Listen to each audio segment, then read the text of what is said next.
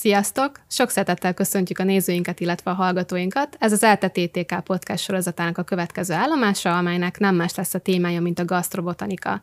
És még, még, még mielőtt belekostolnánk az egészbe, csak hogy egy szellemes szó éljek, szeretném bemutatni a beszélgetés résztvevőit. És akkor megkérem dr. Hán Istvánt, hogy mutatkozzon be. Tehát szervusztok! Hán István vagyok itt az Ötös Órán Tudományegyetemen, a növényrendszertani ökológiai és elméleti biológiai tanszéken tanítok, illetve tanítottam, mert éppen most megyek nyugdíjba. Növényismeret volt az egyik fő tárgyam, amit tanítottam, és majd nem sokára elmondom azt, hogy hogyan keletkezett részben ebből a gasztrobotanikának az ötlete, mint kurzus. És akkor Takás Dániát is megkérem, mutatkozzon be. Sziasztok, engem meg Takás Dánielnek hívnak. Én a Duna másik oldaláról érkeztem, a jogi karnak a könyvtárát vezetem. Most nem könyvtárosként ülök itt, hanem elsősorban inkább, mint kenyérsütő, barbecue sütő, leginkább mindenfélét megsütő, lassan, lehetőleg lassan megsütő érdeklődő szakember. Én pedig Püski Bianka vagyok, jelenleg is aktív hallgató az ALT Magyar és Biológia szakon, és emellett az ALTA Online tudományrovatában tevékenykedek, mint újságíró. És uh, talán mondhatom azt, hogy ennek a beszélgetésnek az előzménye egy ott megjelent cikk, amit a tanár úrral készítettem egy interjút, ez főként növényismereti uh, anyagra fókuszált gasztrobotanikai megközelítésből, és hát a tanár úr életútjával is foglalkoztunk. Úgyhogy én azt javasolnám, hogy ezen a vonalon maradva először is helyezzük kontextusba az egészet, és beszéljük meg azt, hogy egyáltalán mi is ez a gasztrobotanika, mert ez egy nagyon izgalmas szó összetétel, és valószínűleg a hallgatóknak is van sejtése, hogy mit érthetünk alatta, de érdekes lenne ezt definiálni, legfőképpen abból a szempontból, hogy nem ilyen akadémiai székfoglalót várok, hanem abból a szempontból, hogy nektek mit jelent. Hát akkor kezdeném én, mint aki kitaláltam ezt a, a tárgynevet. A helyzet az, hogy a történet onnan eredeztetett, hogy a tanszékünkön tartott előadást egy Természettudományi Múzeum növénytárában dolgozó kollégánk, Buckó Krisztina, aki a, az ehető algákról tartott előadást, sőt bemutatást is, mert hozott magával alapanyagot, és meg is kínálta a, a kurzusnak a, a résztvevőit, és közben elmondta azt, hogy ez az előadás, amit itt tart, ezt nem most találta ki, hanem ezt évente elő szokta adni a Kertészeti Egyetemen, amit különböző időkben különböző módon hívnak, nevezzük csak egyszerűen Kertészeti Egyetemnek, ahol is Hőn Mária, az ottani egyik növénytani tanszéknek a, a munkatársa, ő tart egy ehető vadnövények című előadást. És Kriszta elmondta azt, hogy olyan nagy az érdeklődés a hallgatóság körében, hogy mindig az ottani Neptunnak le kell vágni a hallgatói létszámot, mert nem tudnak annyian részt venni, ahányan szeretnének. És akkor elkezdtem gondolkozni azon, mert hogy azért szeretek egy kicsit főzőcskézni is, a növényekhez meg értek is, ráadásul jobban, mint a főzéshez, hogy hát végül is az eltés hallgatók azok miért rekesztődjenek ki egy ilyen dologból, hogy mi lenne, hogyha egy ilyen kurzust elindítanánk az eltén. És amikor címet akartam kitalálni neki, akkor valamilyen úton, módon eszembe jutott a gasztrobotanika szó, aztán amikor rákerestem az interneten, akkor kiderült, hogy tehát ilyen tudományterület nincsen. Van etnobotanika, mert az már eléggé bejáratott dolog. Utóbbi időben fontos is, divatos is, teljes jogú tudományterületté vált, viszont gasztrobotanika szóval nem nagyon lehet találkozni az interneten. Két olyan magyar nyelvű utalást találtam, mind a kettő egy-egy gasztrobotanikus személyhez vezetett. Egyikük Halmos Mónika, aki ehető virágokkal foglalkozik, ezek ből készít ételeket, és ezeket be is mutatja különböző rendezvényeken, valamint több tévészereplése is volt már. A másikuk pedig Domonyai András, egy agrárközgazdász végzettségű, Pécsről származó, a Pécsi Egyetemen végzett fiatalember, aki egy alapítványi munka kapcsán kikerült Afrikába, és most Kenyában dolgozik, ott próbálja az ottani növénytermesztést valamilyen magasabb szintre hozni, esetleg új növényeket bevonni ebbe a, a tevékenységbe, új fajtákat nemesíteni. De voltak éppen az a típusú tárgy leírás, amit én a gasztrobotanikában dolgoztam, illetve gondoltam beleépíteni, azok sokkal inkább a, a saját hátteremből indulnának ki, azaz, mivel ugyan a növényrendszertani tanszéken dolgozom, aminek oktatási körébe beletartozik bizonyos mértékig az ökológia, növényföldrajz, természetvédelem, elméleti szinten pedig az osztályozásoknak a, a különböző típusai. Ezért úgy gondoltam, hogy azon a növényismereten túl, amit a növényrendszertan gyakorlaton keresztül adunk a hallgatóknak, bele kéne férni a, a, az oktatásba egy olyan tárgynak is, ami nem csak a Magyarországon honos növények ismertetésével foglalkozik, hanem rengeteg olyan növényel találkozhatunk a mindennapi életben, amivel a szabad természetben nem, hanem fűszernövényként, vagy déli gyümölcsként, vagy ilyen-olyan élelmiszer alapanyagként a kezünk ügyébe kerül, és azt feltételeztem, hogy végül is az nem lenne baj, hogyha tudnák azt, hogy az ananász, vagy a pohánka az egyáltalán mi, honnan származik, rendszertanilag hova tartozik, milyen nálunk ismertebb növényekkel ö, áll rokonságban. Mint kiderült, a, a Biológiai Intézetben más tanszékeken vannak olyan kurzusok, ahol részlegesen érinték ezt a témát. Például itt a, a felvétel előtt nem sokkal tudtam meg azt, hogy Solnosi Katalin kolléganőnk a növényszervezettani tanszéken is egy haszonnövények biológiája című tárgy keretében némiképpen hasonló témákat is oktat. De az, hogyha a hallgatók több helyen felvetik ezt a témát, az, az, az nem baj, mert hogy Kata, ő növény szervezettani oldalát domborítja ki jobban, hiszen neki is megvan a tanszéki hátterén, pedig sokkal inkább a, a botanikai oldalt, és hát persze nem bírom kihagyni azt, hogy mindenféle ilyen etnobotanikai, azaz régmúltban hogyan dolgoztak az emberek, hogyan viszonyultak a természethez, az növényvilághoz, ilyen típusú témákat ne érintsek, illetve hát bizonyos ételelkészítési ötleteket is adok, nem saját kútfőből, hanem elmondom azt, hogy például hogy mi az a cibere, hogyan készítették, miért készítették, mi az a máli. Ezek mostanában nem közismert szavak, de a régmúltban ezek fogyasztott ételek voltak.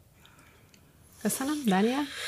Számomra a gastrobotanika szó, aminek így nem ismertem ezt a formáját, inkább egy, egy tapasztalatot jelentett eddig. A, egy egészen mélyen rejlő vagy gyökerező tapasztalatot. Tegnap a, a négy éves kislányommal sétáltunk vásárolni, és ő teljesen spontán elkezdett növény leveleket, virágokat gyűjteni, hogy majd otthon megfőzi. Tehát, hogy én ezt hát kicsit, kicsit úgy össze is csengett a, a, a mostani felvételnek a, a témájával, és ezért is csodálkoztam rá sokkal erőteljesebben, mint egyébként úgy észrevettem volna talán de hogy, hogy, hogy ez, számomra egy ilyen belső késztetés, hogy a növények, amik körülvesznek minket, és hát nyilván abból van a legtöbb a környezetünkben, legalábbis jó esetben, az, azoknak, a, azoknak a hasznát, azoknak a ránk gyakorolt hatását, azt valahogy jobban megismerjük. A másik, a másik nagyon fontos inspiráció számomra a külföldi példák, tehát akár mondhatnám az olasz gasztrokultúrát, ahol, ahol ugye rendkívül színes, sok, sokszínű, sokféle felhasználása van a különböző növényeknek, fűszereknek, és ugye ez mostanában eléggé trendi is, hogy a különböző mediterrán fűszernövényeknek a, a, a felhasználása az, az az hogyan is működik az ételeinkben.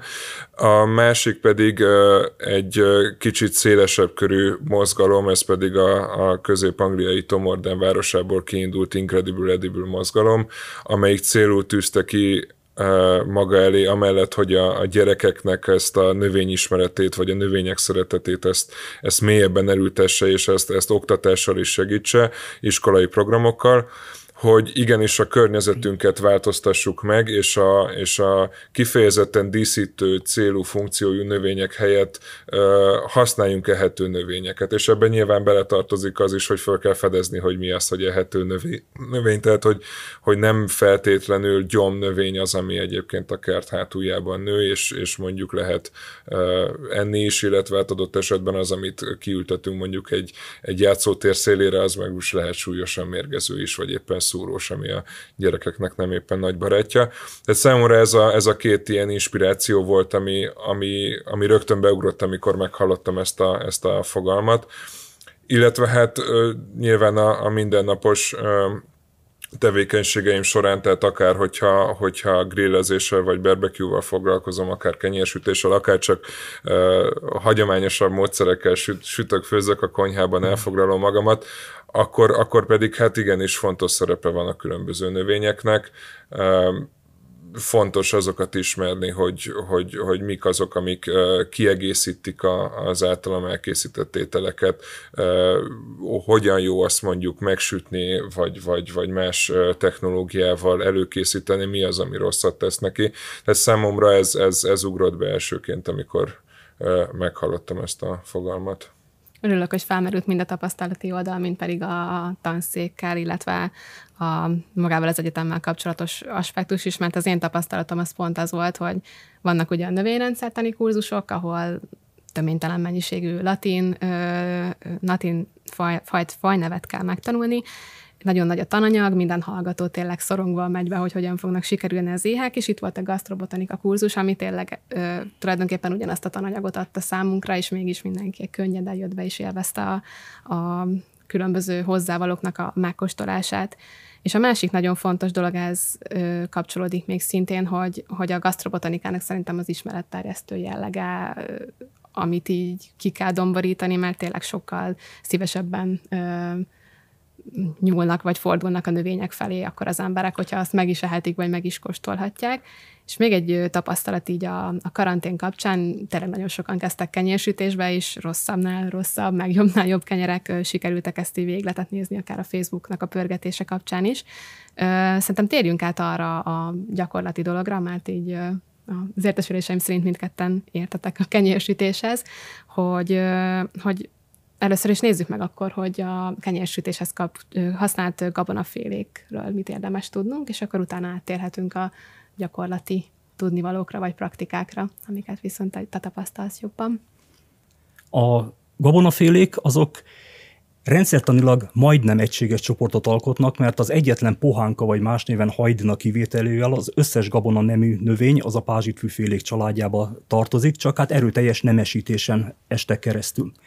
A nemesítés az több célt szolgált. Az egyik az, hogy a termés eredményt növeljék, minél több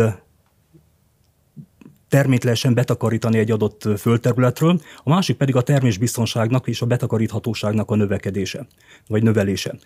A termés hozam kialakításának a növelése során az elmúlt 5-6 évezred során rengeteg változáson mentek keresztül ezek a, a kultúrába vett növények, olyan mértékben, hogy már nem is hasonlítanak az eredeti kiindulási fajukhoz. A manapság legnagyobb mennyiségben termesztett közönséges búzának nevezett növény, az három különböző növényfajnak a génállományát tartalmazza, mégpedig úgy, hogy megtöbbszörözve, tehát nem egy kombináció, hanem mindegyik benne van. Ennek megfelelően sokkal jobban tudja kihasználni a, a különböző forrásokat, és ennek megfelelően sokkal nagyobb szerves anyag mennyiséget képes előállítani. Ezzel persze párhuzamosan romlott a betegségekkel szembeni tűrőképessége, valamint a szelekció során kivesztek belőle bizonyos olyan tulajdonságok, amelyek a, a belőle készült ételeknek a tápanyag tartalmát minőségileg befolyásolják. Éppen ezért kezdik felfedezni manapság az olyan ősibb búza fajokat, mint például a, az alakor vagy a tönkölybúza, amelyek még ezen ősi tulajdonságaik miatt közelebb állnak az eredeti fűfélékhez. A gabonaféléket különböző módon lehet elfogyasztani, van, amit kásaként fogyasztanak el, ami azt jelenti, hogy a hántolt vagy hántolatlan szemeket megfőzik, mint például a rizs, az gyakorlatilag egy, egy kásaétel. Vannak olyanok, amiket lisztéörülnek, és ebből a lisztből csinálnak valamit. Az egyik lehetőség a, a tésztakészítés, amiről most így részletesebben nem beszélünk, a másik pedig a kenyérkészítés. Kenyeret abban az esetben lehet készíteni lisztből, hogyha a lisztben van olyan anyag, ami a, a tészta kellése során, a mikrobiológiai folyamatok során keletkezett gázokat, az bent tartja a tésztában. Mert hogyha ez nem történne meg, akkor a gázok kidifundálnának a, a kelés során a, a tésztából, és lapos maradna. Így is el lehet fogyasztani, ezeket lepénynek hívják. Tehát valójában a kenyér és a lepény között az az alakjuk, az a különbség, hogy milyen anyag alakjuk lesz egy megfelelő módon végre, végrehajtott kelesztés után. Mert lehetne úgy is lepénykenyeret csinálni, hogy normális búzából, amiből kenyeret lehetne sütni, nem hagyunk időt neki arra, hogy megkeljen, hanem miután bekevertük a tésztát, néhány másod perc vagy perc eltelte után már rakjuk is a forró kőre, vagy pedig sütőharang alá, vagy pedig kemencébe, és akkor, mivel hogy nem tud megkelni, de megsül, hát végül is valami ilyen lángos geometriájú, és egy kicsit kenyére, az általunk megszokott kenyére hasonlító anyag lesz belőle. az, a, az az anyag, ami a kenyer, kenyereket képessé teszi arra, hogy megkeljenek, azt magyarul ö, sikérnek hívják, egyébként glutén a, a neve, kémiailag ez két fehérjének a, a kombinációja. Sikérnek nevezik a búzában levő olyan fehérjéket, amelyek vízben nem oldódnak. Tehát vízben oldódnak a csírázást, meg a keményítő lebontását segítő enzimek, a többi pedig egy inkább struktúrfehérje. Ezek a sikérnek kétféle tulajdonság van, az egyik rugalmasabbá teszi a, a kenyértésztát, a másik pedig nyúlósabbá teszi. Hogyha ezek elegendő mennyiségben vannak benne, akkor lehet belőle kenyeret csinálni, egyébként pedig csak lepényt készíteni. Van egy érdekes dolog, mégpedig az, hogy a világszerte legnagyobb mennyiségben használt gabonafélék, amikből lisztet készítenek, azok a virágzatok szerkezete alapján két csoportba oszthatók, vannak a kalászos gabonák, mint például a búza, és vannak azok, amiknek szétterpett bugája van, mint például a, zab, vagy a kukoricának a címer virágzata. És ettől, geometri, ettől a geometriától tulajdonképpen teljesen független módon a kalászos gabonákban található nagy mennyiségben glutén, ezért akik gluténérzékenyek, azok ezeket nem fogyaszthatják el valamiféle kellemetlen tünet nélkül, míg a bugás növényekből, azoknak lisztjéből készült tésztaételeket, vagy más feldolgozott ételt, azt el tudják fogyasztani. A kalászos gabonák közül a búzában van a legtöbb siker, nem véletlen az, hogy a legtöbb kultúrában ezt tudták művelésbe venni. A búza az a közel-keletnek a, a termékeny félhold régiójából származik, és gyakorlatilag a világszerte, ahol az éghajlati körülmények meg, megengedik, ezt termesztik. En a búzáinál kevesebb sikér található a rosban, még kevesebb az árpában, ezért lehet belőle például sört készíteni, mert nem habzik nagyon, amikor, amikor elkezdik főzni. A gabonákat tehát termesztik, le is kell aratni. A gabonáink azért arathatók, mert a nemesítés során elveszett belőlük az a tulajdonság, hogy szétszórják a magjaikat. Hát gondoljuk el, hogy amikor megérik a, a búzán a tábla, a búzának az lenne az érdek, hogyha minél hatékonyabban szétszórná a magját. Viszont a kaszával közelítő embernek pedig az az érdek, hogy miközben lekaszálja a búzát, a kalászok egyben maradjanak, a szem veszteség az minél kisebb legyen.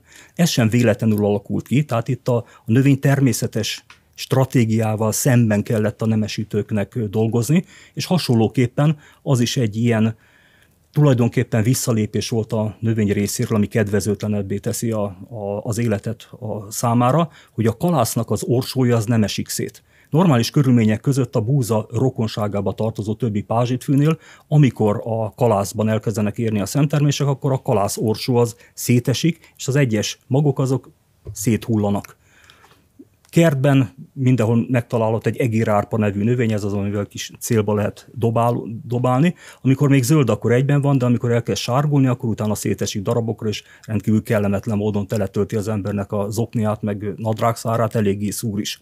Na most a nemesítők ezt a tulajdonságot kiküszöbölték, ezért a természet gabonáink olyanok, hogy a szabad természetbe, hogyha kikerülnek, ott nem tudnak stabilan megmaradni. Tehát nem tudnak visszavadulni, vagy pedig a visszavadulás az nagyon lassú és esetleges.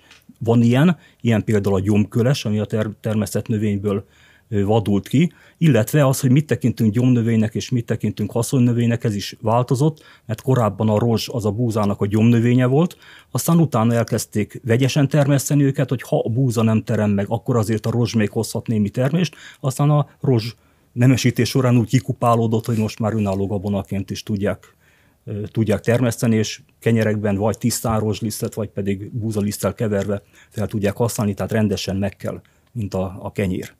És a kelés közben ott mikrobiális folyamatok is lejátszódnak, a kelesztést, a puffadást azt élesztőgombák csinálják, amelyek alkoholos erjedést végeznek, amely során széndiokszid keletkezik. A széndiokszid az, ami felfújja a kenyeret, és egyébként pedig baktériumok, elsősorban tejsav baktériumok savanyú anyagot is ö, ö, termelnek, ezek benne élnek a kovászban, illetve belekerülnek közvetlenül a gabonának a héjába, héjából, a rozs termés héján sokkal több baktérium él, mint a búzáin, ezért a, a rozslizből készült kem, kenyér az eleve savanyúbb, de valójában a kenyérkészítés különböző taktikáinál, hogy élesztővel készíti a kenyeret valaki, vagy pedig kovásszal, a legnagyobb különbség az, hogy a kovászban nem csak az élő élesztő kultúra van benne, hanem ezek a különböző vad törzsekből kialakult baktériumok is. Igen. Ö, visszakanyarodva kicsit még a, folytatás előtt erre, erre a karantén, illetve Covid alatti időszakra, és csak a, erősítve ezt a tapasztalati érzést. Tehát számomra rendkívül meglepő, hogy egyébként azok az emberek, akik feltehetőleg hozzám hasonlóan a biológia órának még csak az emlékét is szeretnék nagyon messze elfelejteni, milyen gyönyörködve tudnak nézni egy gluténablakot, tudnak elcsevegni gluténhálóról, és, és figyelni a kovászban a tejsavat, és, és, és figyelni, hogy hogyan buborékozik és termelődik a, a, a gáz ebben, a, ebben az anyagban, és a kenyér hogy puffad fel, és utána e, e, hogyan zajlanak benne a sütés folyamán a, a, a különböző kémiai folyamatok a, a kenyérnek a héjában. Tehát egészen elképesztő, hogy azok az emberek, akik egyébként az elmélettől, hát finoman szólva eh, távol állnak, hogy gyakorlatban mennyire megtalálják azt a, azt a kapcsolat, kapcsolódási pontot, ami utána számukra ez érdekessé vagy, vagy vonzóvá teszi akár, akár még ezt a, ezt a tudományterületet is. Eh, valami ilyesmire utaltam egyébként, hogy, hogy, hogy ez, ez hiányzott egyébként nekem is, tehát ugye volt szó a növények eh, tudományos neveiről, hát számomra is egyébként sok sok álmatlan éjszakát okozta a gimnáziumban, mire, mire túljutottam ezeken az éveken. És most utólag kicsit sajnálom, hogy, hogy, hogy akár a biológiát, akár a kémiát azt ilyen szempontból hát nem kezeltem eléggé helyén, és, és most utólag kell egy csomó olyan tudást összeszednem, ami egyébként hát ott, ott tárcán volt elém kínálva, de hát sajnos akkor még az volt a gyöngyösén a disznó, de most uh, megfordult, mert én sütöm a disznókat. Um, visszatérve a kenyérkészítéshez, és uh, párhuzamot van vagy egyébként a barbecue tehát a, a, a kenyérkészítésnek számomra az egyik legfontosabb tapasztalat az a lassúság, az, hogy időt adunk mindennek, és ugye volt szó arról, hogy, hogy fermentáció, hogy a, a különböző mikrobák, gombák hogyan bontják le a, a, a, a lisztben található anyagokat. Ugye a, a, a kovászos kenyért sokan mondják, én hál' Istennek ilyen betegséggel nem küzdök, úgyhogy én nekem ebből nincsen tapasztalatom, de hogy, hogy, hogy ugye gluténérzékenyek is inkább fogyaszthatják, mint mondjuk a hagyományos kenyéripar vagy pékipar által előállított, hát mondjuk úgy kenyereket. Uh, itt ugye az a, pont ez a lényeg, ez, a, ez az erjedési vagy fermentációs időszak, amikor ezek a, ezek a egyébként bennünk is megtalálható mikrobák elkezdik lebontani ezeket a, ezeket a, a struktúrákat, vagy a glutént, és elkezdik átalakítani ezt az anyagot. És számomra az egyik legnagyobb öröm vagy élvezet az ebben az egészben, hogy, hogy lehet vele foglalkozni. Sokan szokták egyébként kérdezni, hogy három gyerek mellett nekem hogyan van időm kenyeret sütni, amikor így elmondom, hogy igen, hogy ezt előző este előkészítem a, a, a kovászt, utána másnap hajnalban elkezdem összeállítani a tésztát, utána egész nap gyúrom, hajtogatom, érlelem, keresztem, szakajtóba teszem, hűtőbe teszem, harmadnap aztán megsütöm erre hogyan van az embernek ideje, de igazából ugye arról van szó, hogy, hogy, hogy mindig csak egy-egy műveletet kell elvégezni. Tehát van egy, van egy ilyen kenyeres könyvem, ahol mindig le van írva, hogy egy-egy kenyérnek vagy péksüteménynek az elkészítési ideje, most mondok valamit, 28 óra, a tényleges időráfordítás 15 perc. Tehát amíg ténylegesen kell dolgozni azzal a tésztával. Tehát ez az egyik az, hogy, az, hogy hagyok időt neki. Tehát nem kell sietni, igazából nem nagyon lehet elrontani, nem fog elfutni az a tészta, és egyébként ugyanez igaz a barbecue-ra is, hogyha már szóba került, hogy ott is a, a lassú, nyugodt munkának a, a helyszíne, tehát nem kell kapkodni. Az a lényeg, hogy időt adjunk azoknak a folyamatoknak, amik, amik magában a, a tésztában és a húsban a hőnek, illetve az időnek a hatására lefolytatódnak. Másik fontos uh, tanulság számomra még sajnos ez se volt uh, tapasztalatom nagyon kitanulni, és itt azért uh, kicsit uh, bánatos vagyok, hogy a, hogy a, a magyar, uh, hogy mondjam, átlag életben nem, nem igazán uh, érhetőek el még azok a, azok a körülmények, amik, amik mondjuk egy, egy nem tudom, nyugati helyen, ahol, ahol azért mondjuk az imént felsorolt gabonafajták könnyebben mondjuk hozzáférhetőek, és nem kell egzotikus malmokat találni, ahol még esetleg foglalkoznak ilyenekkel. az az, hogy, hogy, hogy minél, minél többféle gabonát érdemes felhasználni akár egy-egy termékbe.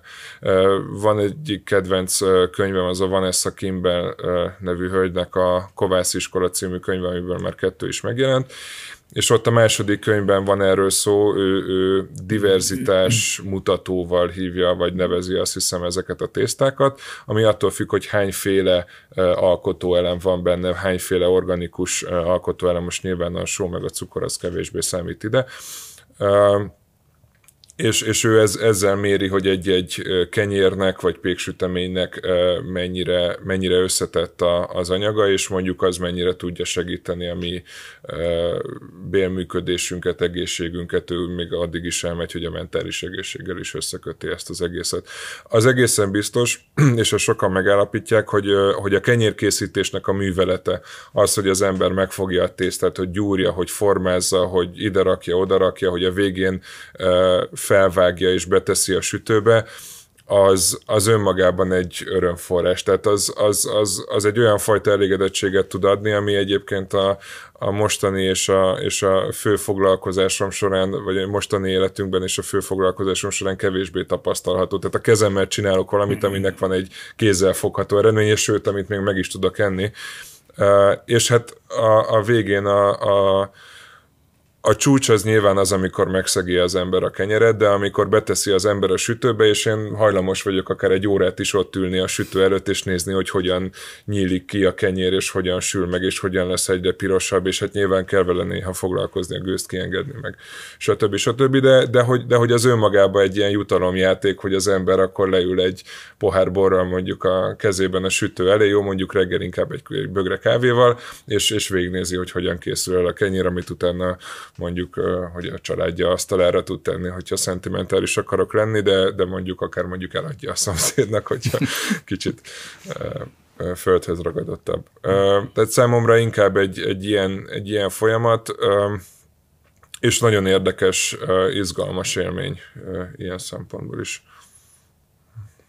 Említetted a Kovász iskolája könyvet, meg próbáltatok így összefoglalni a kenyérkészítés nagyon bonyolult folyamatát. Tudnánk egy egyszerű tippet adni annak a halandó embernek, aki most otthon ül és szeretne elkezdeni kenyérsütéssel foglalkozni? És ezt így most kinyitom ezt a kérdést.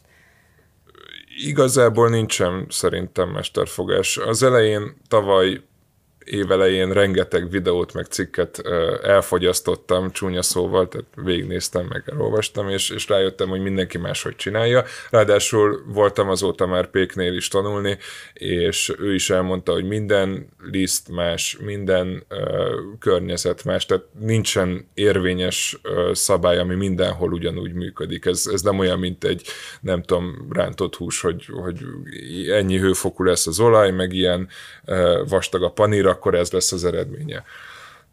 Én nekem a leg, legegyszerűbb tanácsom az, hogy nem kell túl gondolni. Uh-huh. Tehát az ember próbáljon meg jó minőségű lisztet szerezni, ez mondjuk sajnos nem teljesen evidens, tehát az, amit általában az ember levesz egy nagy áruház polcáról, az nem biztos, hogy az olyan eredmény, és ezt én is csak most tapasztaltam meg pár hónapja, amikor végre egy olyan, uh-huh. olyan malomból vettem lisztet, ami után azt mondtam, hogy úristen, hát eddig hogy csinálhattam azt, amit megvettem a, a boltban lisztet, abból, abból, abból nem lehet kenyeret csinálni, hát mert lehet nyilván, de hogy össze nem lehet hasonlítani a kettőt.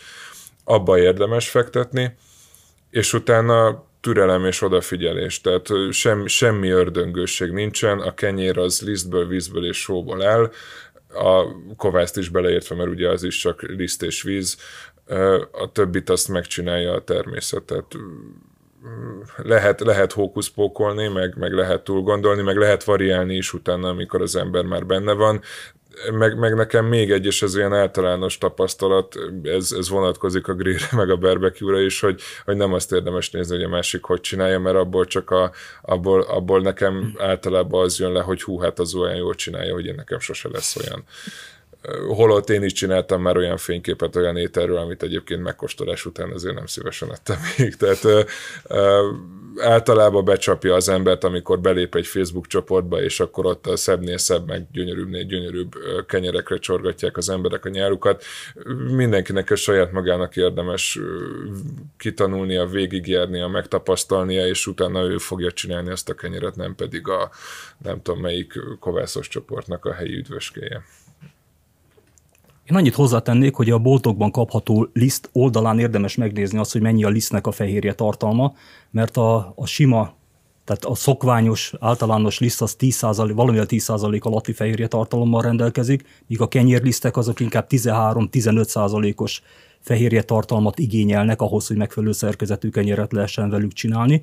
Lehet egy kicsit csalni, mégpedig úgy, hogy sikért külön lehet vásárolni, és azt meg egy kis mérleggel meg egy kis fejszámolással el, tehát el lehet érni, hogy 15% vagy akár a fölötti sikertartalma legyen a, a lisztnek. A másik dolog, ami remélem nem sokan követik el, hogyha ha élesztővel csinálják a, a kenyeret, akkor az élesztőt azt valahogy aktiválni kell, egy kis cukros vízben úgymond felfuttatni. Minél melegebb a víz, minél langyosabb, annál gyorsabban kezd el az élesztő feléledni és elkezdeni a anyagcseréjét folytatni, viszont egy idő után minél forróbb a víz, annál inkább megüljük az élesztőt, tehát nem úgy kell készíteni, mint a Nescafét, hogy forró vízzel öntjük le, hanem csak olyan kézmelegnél valamivel hűvösebb vízbe tegyük bele, mert hát élőlények. Ezek ők is, meg a baktériumok is, amik a kovászban benne vannak.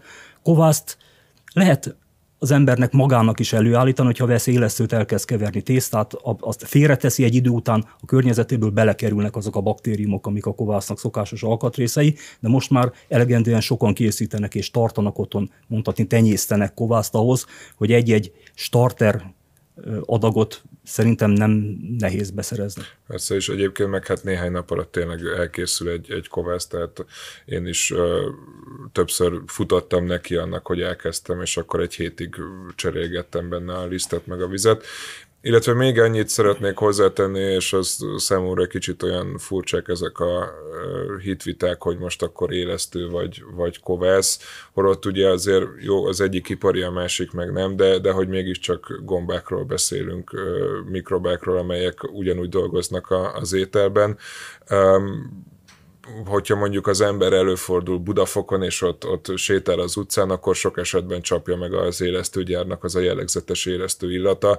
Hát ott például nem tudom elképzelni, hogy van olyan kovász bármelyik háztartásban, amelyik nincsen, nincsen élesztő gomba, ami a gyárból került ki. Tehát szerintem ez, egy, ez a világ egyik legértelmetlen vitája, bár most lehet, hogy a hallgatók közül sokan felhördülnek, hogy... hogy, hogy Családi vitákat generálunk. Igen. Én, én ugyanúgy szoktam egyébként élesztővel is sütni süteményeket, vagy, vagy, vagy, vagy adott esetben horrible dictu kenyeret is, nyilván más jellegű, meg, meg tudom azt, hogy mások lesznek a, a, az élettani hatásai. Tehát egy kovászos kenyér az sokkal másabb uh, beltartalommal bír, mint egy, egy gyorsan elkészített uh, élesztős kenyér. De, de még mindig az otthoni kenyerem lesz, és nem pedig amit a boltban veszek telerakva mindenféle adalékanyagokkal, amit nem kell. Hát, hogyha megsütöttük a kenyeret, akkor készítsünk hozzá valamilyen húsételt is, meg valamilyen köretet, úgyhogy szerintem érdekes lehet beszélni így a barbecue-nak a, egyáltalán a kultúrtörténeti hátteréről, meg magának a, maguknak a zöldségeknek a grillezési folyamatairól. Szerintem akkor kezdjük a barbecue-val. Kezdjük a barbecue-val, ugye ez a másik kedves téma, és ugye ehhez is idő kell, tehát egy, egy, egy, egy jó darab hús azért az, az nem készül egy gyorsan, maximum oda tudjuk égetni. Én nagyon izgalmas, hogy itthon is milyen gyorsan elterjedt, és, és hasonlóan a kovászos kenyérhez komoly rajongótábora alakult ki, és, és rengetegen követik ugye ezt érdemes, vagy hát gondolom mindenki tudja, hogy ez alapvetően Amerikából származó húsütési módszer, azt talán kevesebben, hogy, hogy azért oda, oda is oda került, tehát több, több gyökérrel rendelkezik, és azt talán megmagyarázza azt, hogy a, a mi magyar gyomrunknak miért ilyen kedves ez a hús-hússal hozzáállás. Ugye maga a szó az karibi eredetű, és az ottani húskészítési technológiát jelenti. Ugyanakkor viszont a maga ez a, hogyha az ember megnéz egy, egy, egy tévéműsort, vagy néz egy fotógyűjteményt ezekről a barbecue helyekről, akkor feltűnhet nekünk rengeteg kolbász van, és hogy nem csak adott esetben barbecue húsok vannak, hanem mindenféle egyéb sült pecsenyék is előfordulhatnak.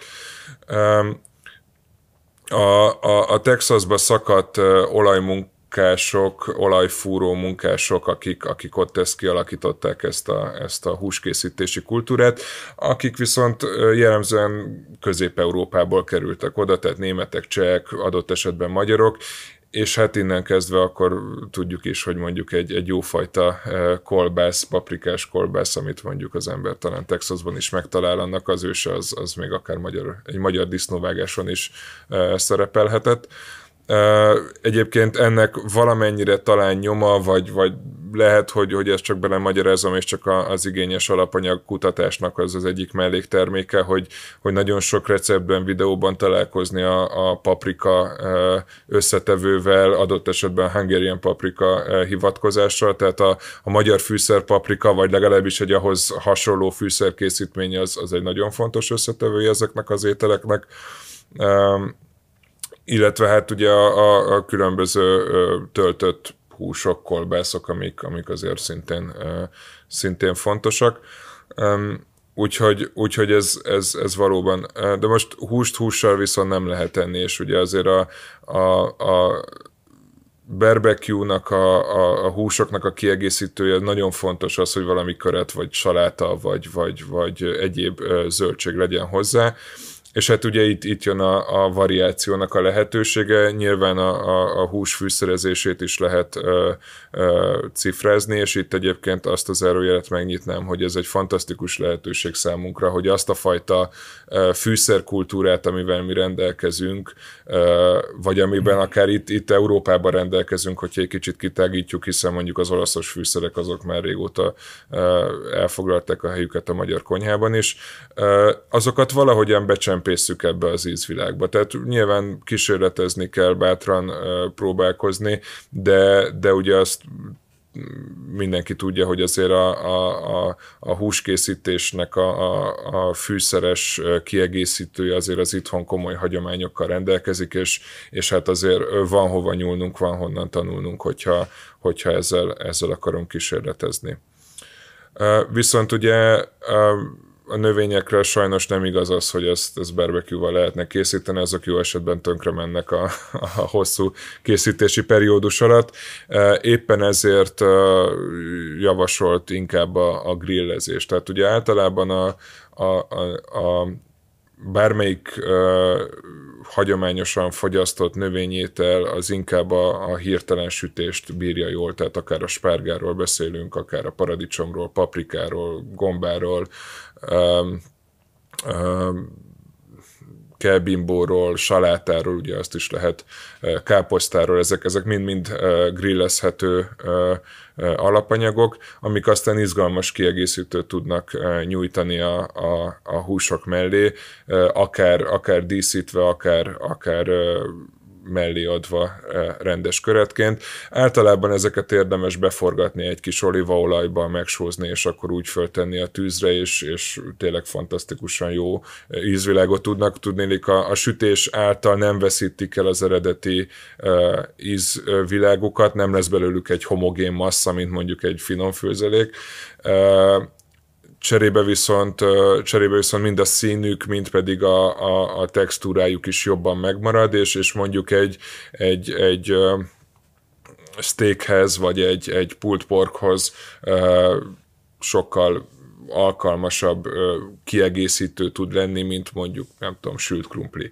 Ami szintén egyébként egy, egy jó dolog, de, de, de hogyha tényleg valamivel akarunk kedveskedni a, a vacsora vendégeinknek, akkor inkább érdemes ilyenekben gondolkozni. Azt hozzá esetével, hogy azért ezek ugye nyáresti alkalmak szoktak lenni, és azért ezek a, a, a szezonban azért, azért ilyen, ilyen friss zöldségek azok inkább használhatóak, mint mondjuk egy krumpli, ami hát ugye egész évben hozzáférhető, de azért mégsem egy olyan nagy ö, ö, truváj.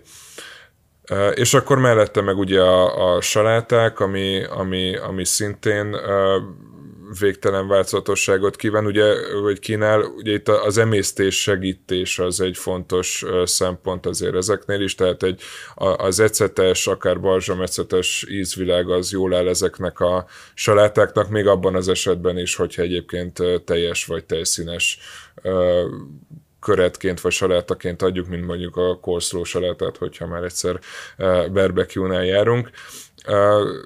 De, de, de mondjuk egy, egy hagyományos zöld saláta kis balzsamecettel, olívaolajjal, paradicsommal az, az már, már nagyon tud segíteni, és adott esetben ugye kiegészíthetjük olyan kis emésztést könnyítő fűszerekkel, mint mondjuk a kömény vagy a uh, koriander, ami, ami utána ugye még a gyomrot is kicsit úgy, úgy helyre rakja.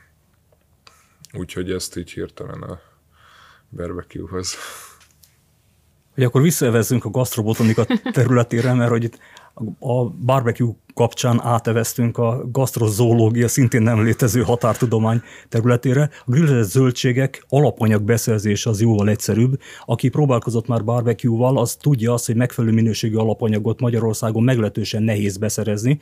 Utána is kell járni, meg elég költségesek is, viszont a grillezhető zöldségeknek a köre az sokkal könnyebben elérhető, gondoljunk akár mondjuk még egy régen nem tradicionálisan fogyasztott padlizsánra is. Most már gyakorlatilag, ha nem is egész évben, de az év nagy részében beszerezhető, kertekben termeszthető, és ráadásul a többi olyan zöldségnövény, amiket kitűnően lehet grillezni, azok konyhakertekben is begyűjthetők, ha az ember úgy gondolja, hogy így akarja felhasználni őket, akkor célzatosan megtervezve azt, hogy mit akar termeszteni, elő tudja állítani saját magának is a, a, az alapanyagokat. Valamint a hozzávaló fűszereket is, mert hogy itt szóba került, hogy régóta vannak különböző mediterrán fűszerek itt Magyarországon, ez azért van, mert hogy amikor Magyar, Magyarországnak a területe, vagy legalábbis egy része az a római birodalomhoz tartozott, akkor a rómaiak a mediterránemból magukkal hoztak és meghonosítottak nagyon sok olyan zöldfűszernek nevezett növényt, amit manapság kezdenek el újra fel, felfedezni, mint például a, a levendula, rozmaring, lestján, bazsalikom, ezek egyike sem európai vagy közép-európai honosságú, nem tőlünk délebre származik, de egy részük az évelő, és ha nem túlságosan kemények a telek, akkor szabadban is egyre nagyobb valószínűséggel tudják átvészelni mindenféle takarás nélkül is illetve hát ott vannak a különböző üvegházak, ahol azért, meg konyhák, meg, meg ablakpárkányok, ahol előszeretettel el lehet ezeket menekíteni, illetve egészen jó túlélési esélyeket tudunk nekik adni. Illetve hát magam is próbálkozom olyan, olyan kevésbé közép-európa barát növénye, mint mondjuk a babér, ami, ami hát ugye szintén behurcolandó, de mennyivel jobb mondjuk kimenni a leveshez, szedni pár babérlevelet frissen a bokorról, mint mondjuk zacskóból elővenni a szárított fűszert. Úgyhogy igen, alapvetően szerintem egyébként ez fontos lenne valahol elültetni az emberekben, hogy hogyha az embernek van zöld területe. Most ez teljesen mindegy, mondjuk a városi környezet az nyilván kevésbé tesz jót ennek, a, ennek az elképzelésnek, de akkor igenis próbáljon meg némi fűszert, zöld fűszert, vagy fűszerként felhasználható növényt elültetni, és mellé akár kiegészítésképpen olyan virágokat ültetni, amit szintén fel tud utána használni, mondjuk büdöskét, vagy árvácskát, vagy, vagy, vagy akár ne vágja ki azt a csalánt az udvar végében, ami ott, ott hirtelen megnő. És akkor ezek mind felhasználhatóak, akár egy, egy átlagos nap, napi főzés során is az ember csak kiszalad szed valami virágot, és felhasználja. Ugye számomra egyébként ez akkor vált nagyon egyértelművé, hogy hogy ennek, ennek most már itt tere és helye van, és erről kell beszélni.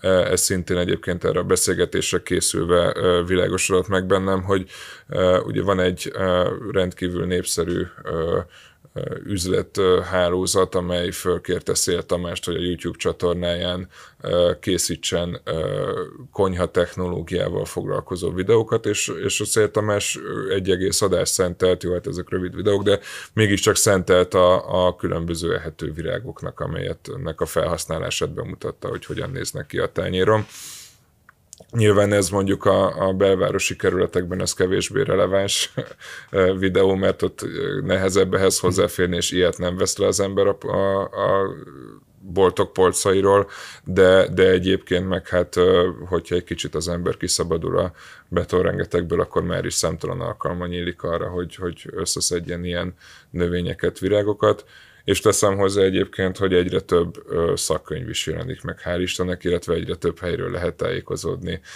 ilyen témában, és ez egy, ez egy nagyon örömteli fordulat például ebből a műsorból is. Egyébként a konyha növényeknek a városban való termesztését én annyira nem ö, ö, temetném el, úgymond, mert simán a bazsalikom kivetelevel, azzal próbálkoztam a belvárosban is, az, az esélytelen, de egyébként szerintem bármi más konyha, konyhai fűszernövényt ezt ugyanúgy lehet egy fényesebb lakásban is termeszteni. És kitértél az előbb az ehető virágok témakörére, ami borzasztóan érdekes szerintem, mert hogy nem csak díszítő elemként, tehát egyfajta esztétikai többletként lehet őket felhasználni, hanem tényleg szerves hozzávalói lehetnek az ételeknek meséljünk a hallgatóknak néhány olyan ételről, vagy receptötletről, ami virágokat használ fel. Hát én most uh, utalni tudnék mások uh, tevékenységére. Említettem Halmos Mónika nevét a, a bevezetőben. Ő nagyon gyakran szokott ibolyát, körömvirágot felhasználni díszítésnek, de gyakorlatilag mindazok a növények, amik nem mérgezők, azok elég illatosak ahhoz, hogy, hogy a virágokat el lehessen fogyasztani. Magyarországon valójában túl nagy tradíciója nincsen a virágfogyasztásnak.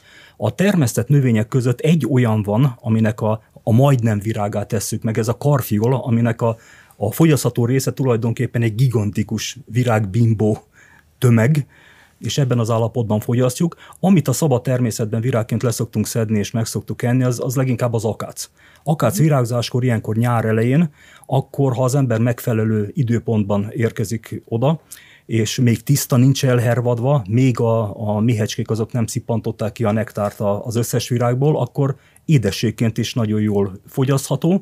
Arra kell vigyázni, hogy, hogy ne legyen lakója a, a virágnak, mert hogyha éppen benne van egy, egy beporzó méh vagy, vagy darázs, akkor, akkor szájba szúrhatja az ember.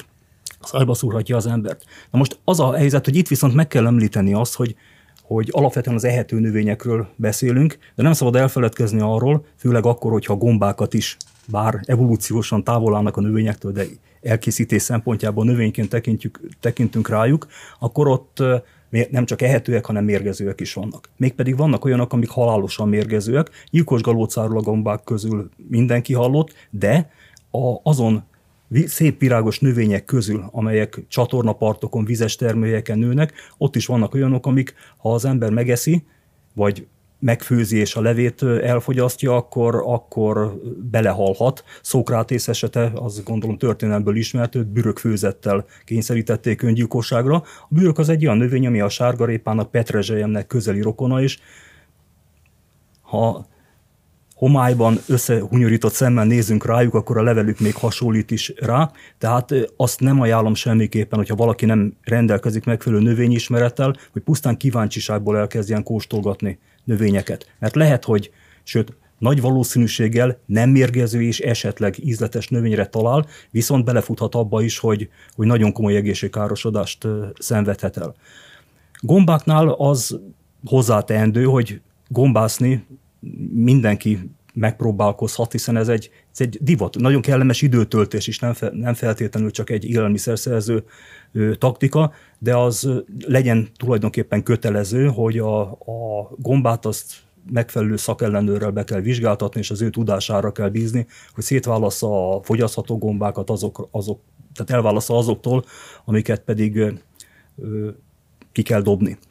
Az, hogy melyik gomba, mely, melyik gomba mérgezés, melyik nem, ez nem egy egyszerű kérdés. Vannak olyan gombák, amikről lehet tudni, hogy évszázadok óta fogyasztják őket, és soha senkinek nem lett baja tőle, ezeket nevezzük ehető gombáknak. Vannak olyanok, amikről lehet tudni, hogy bárki fogyasztja, nagyon súlyos mérgezést, vagy akár halálesetet tud előidézni ez a, ez a tevékenység, de van egy nagyon széles köztes terület, amiről vagy nincs információ. Magyarországon több ezer gombafaj él A legtöbbről senkinek nincs tudomása, hogy, hogy milyen méreganyagokat tartalmaz, hiszen nem szoktuk megenni őket. Picik, rondák, jelentéktelenek, nem esszük meg őket. Ahhoz, hogy egy gomba a tányérba kívánkozzon, ahhoz kell az, hogy egyrészt gyakori legyen, másrészt pedig nagy mennyiségben teremjen, amikor van, harmadrészt pedig elég attraktívnak kell lenni a, a gombának. A gyilkos galócát részben azt teszi ennyire veszélyes, hogy amellett, hogy halálos mérgezés kialakítására alkalmas méreganyagok találhatók benne,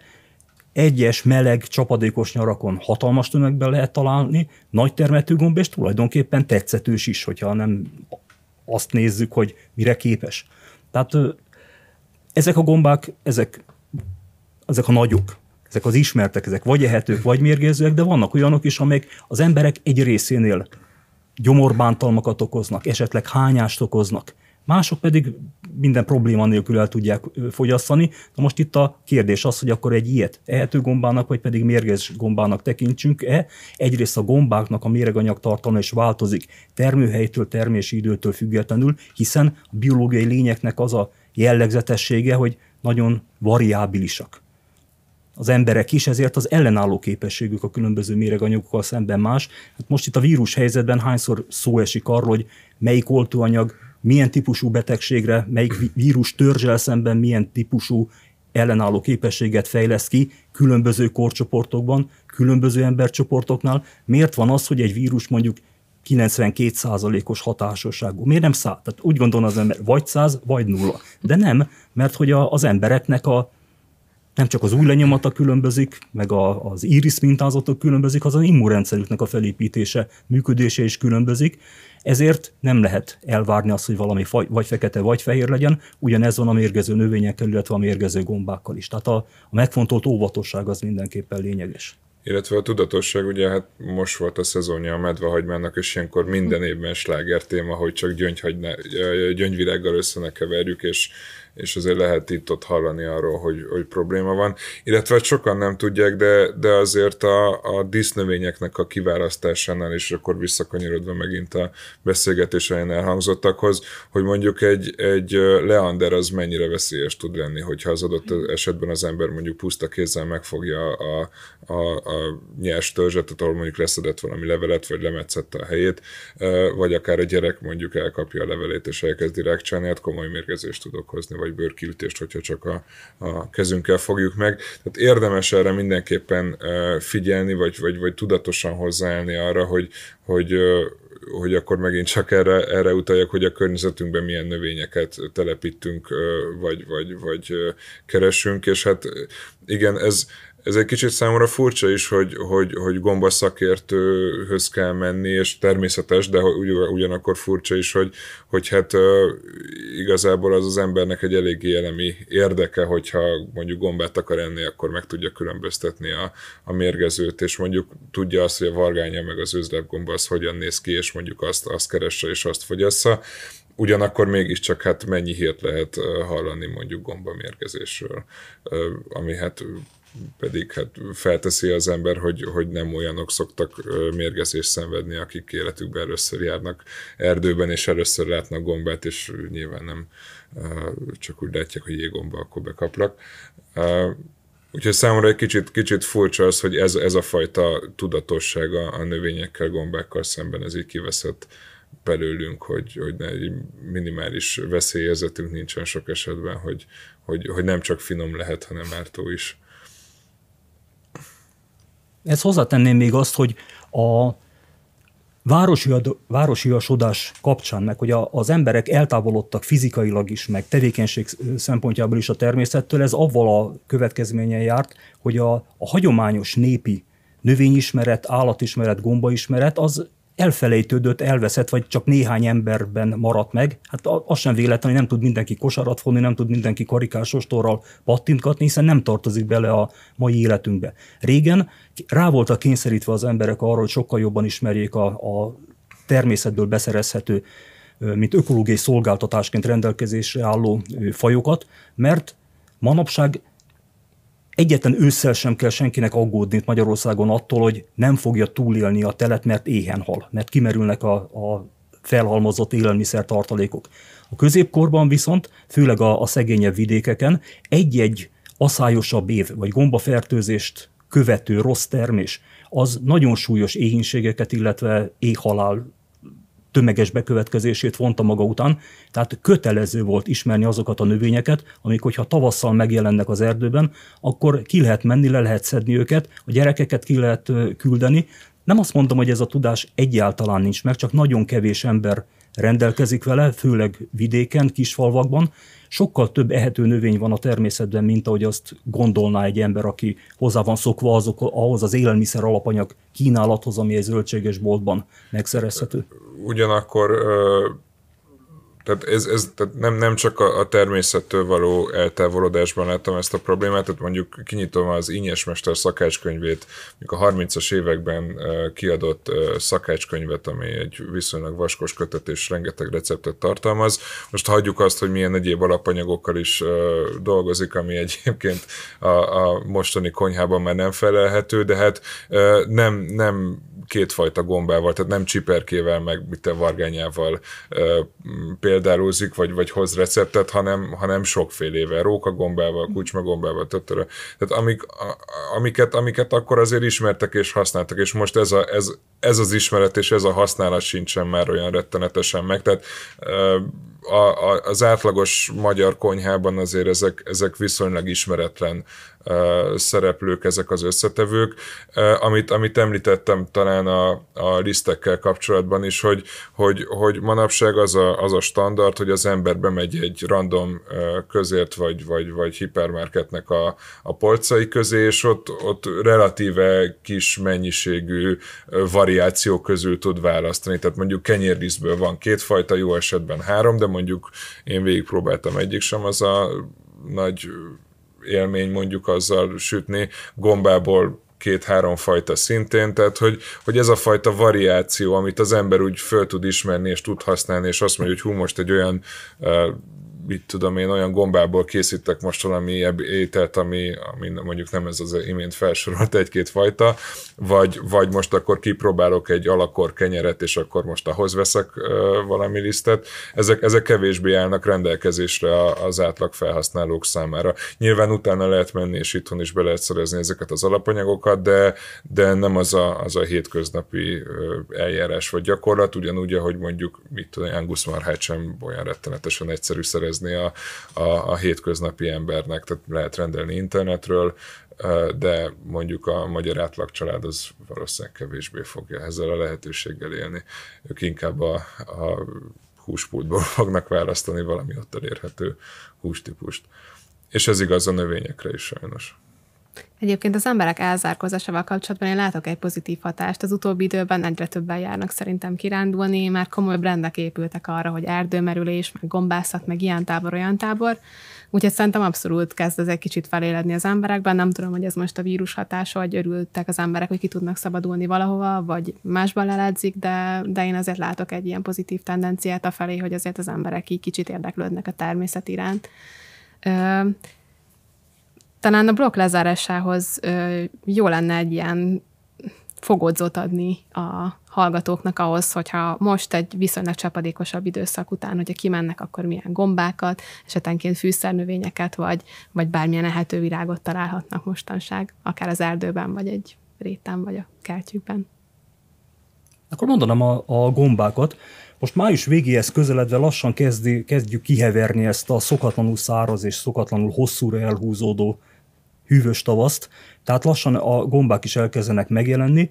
Ilyenkor már akár erdőben, akár réten lehet találkozni, még mostan hidegben nem nagy mennyiségben, réteken mezei szegfű gombával, amely egy közismert jól fogyasztható gombán, bár a szedésének van két feltétele. Az egyik az, hogy ennek a apró termetű gombácskának a tönkje, az az alsó részén annyira szívós, hogy azt nem lehet elfogyasztani nem mérgező, csak egyszerűen annyira erőteljesen ö, keményé teszik a benne levő kitin sejtfalakból álló, kitin sejtfalakkal rendelkező rostok, amiket szinte lehetetlen annyira szétrágni, hogy könnyen emészhető legyen. Ezért ennek a gombának a tönk alját azt, azt mindig el kell távolítani, csak az a kalapja és az alatta levő kb. 1 cm-es rész fogyasztható. A gomba az tipikusan tömeggomba, tehát hogyha normálisan terem, akkor, akkor több száz, több ezer darabot lehet vele, belőle találni, és ezért ez azt a veszélyt hordozza, hogy amikor az ember meglátja az elsőt, le, leszedi, megnézi, felismeri, azonosítja, a másodikat is, ötödiket is, de a 972. darabot már nem, nem biztos, hogy pontosan megvizsgálja, és a, a mezei szegfűgombával ugyanolyan termőhelyen, tehát vele közös, közös előfordulással, hanem is olyan nagy mennyiségben, él egy nagyon veszedelmes mérgező gomba, ez pedig a mezei vagy parlagi töltsérgomba, amiből, hogyha sok kerül az ételbe, akkor nagyon komoly mérgezés lehet szedni. Éppen ezért a gomba vizsgáló felkeresése mellett egy másik olyan fontos szabály, hogy elkészítés előtt hiába szedegette le, és nézte meg minden példányt alaposan a, a, a gombaszedő elkészítés előtt, miközben megtisztogatja, nagy-nagy gyanakvással végig kell nézni az összes gombadarabot, hogy tényleg az-e. Mert a, ez a bizonyos töltsérgomba, ez színében, méretében azért tud hasonlítani a mezei szekvű gombához. Erdős terület, illetve hát megjelennek már a, a fű közben is, fű, fű között is előforduló csiperkefajok is, amelyek sokan vannak, nevezük őket mezei csiperkéknek, így összefoglaló néven, egyetlen fajt emelnék ki közülük, ami nagyon rossz ízű és szagú, ez a sárguló csiperke, ami nevét onnan kapta, hogy ha megtörjük a tönkének az alját, akkor az néhány másodperc alatt élénk sárgává, rikító sárgává válik, és emellett egy vegyszerszagot lehet érezni. Tehát nagyon jól fel lehet különíteni, tehát fel lehet ismerni, ha az ember odafigyel rá, és tudja, hogy milyen tulajdonságokat kell keresni, hogy ezeket elkerülje. Egyébként a csiperkék azok kitűnő fogyasztható gombák, néhány fajukat termesztésre is bonták, ezek, a, ezek az általános gombák Magyarországon. Erdőkben ilyenkor már néhány vargánya vagy tinorufa is megjelenik, a nyári vargányával is lehet már találkozni, fenyves erdőkben a, a fenyő vargányával, amelyek, ha valaki megismeri őket, akkor könnyen felismerhető gombákká válnak, csak tudni kell a gombáknál, hogy milyen tulajdonságokat kell megfigyelni. A gombáknak természetesen nincs virágjuk. A növényeket általában virágzó állapotban ismerjük meg, az a legfeltűnőbb része és legstabilabb része, legkevésbé változékony része egy adott növényfajnak. A gombák termőtestének mérete, alakja, színe, esetleg az, hogy milyen erőteljes illata van, az a termőtest fejlődés idején előtte egy héttel éppen előállt időjárási helyzettől nagyon erősen függ. Ezért a gombák termőtestén nagyon változatosak. De ennek ellenére, hogyha több tulajdonságot nézzük meg, milyen színe van a kalapbőrnek, milyen színe van a termőrétegnek, változik ez. A fiatal gombának ugyanolyan színű a termőrétege, mint az idősnek. Hát nyilván nem állunk ott egy napig, és várjuk, hogy változik-e, de általában több különböző korú termőtestet lehet egy helyen találni. Van-e valamilyen jellegzetes illata? Van-e galléria a tönknek, vagy van-e bocskora a tönk bázisánál? Tehát nagyon sokféle tulajdonságot meg kell nézni egy időben, tehát egy ilyen összbenyomást kell a gombával kapcsolatban beszerezni. És úgy egyébként pedig a, az erdőben a fogyasztható növények közül igaz, hogy időben már túl is vagyunk rajta, de a csalán, ami említést kapott már, az, az már nő.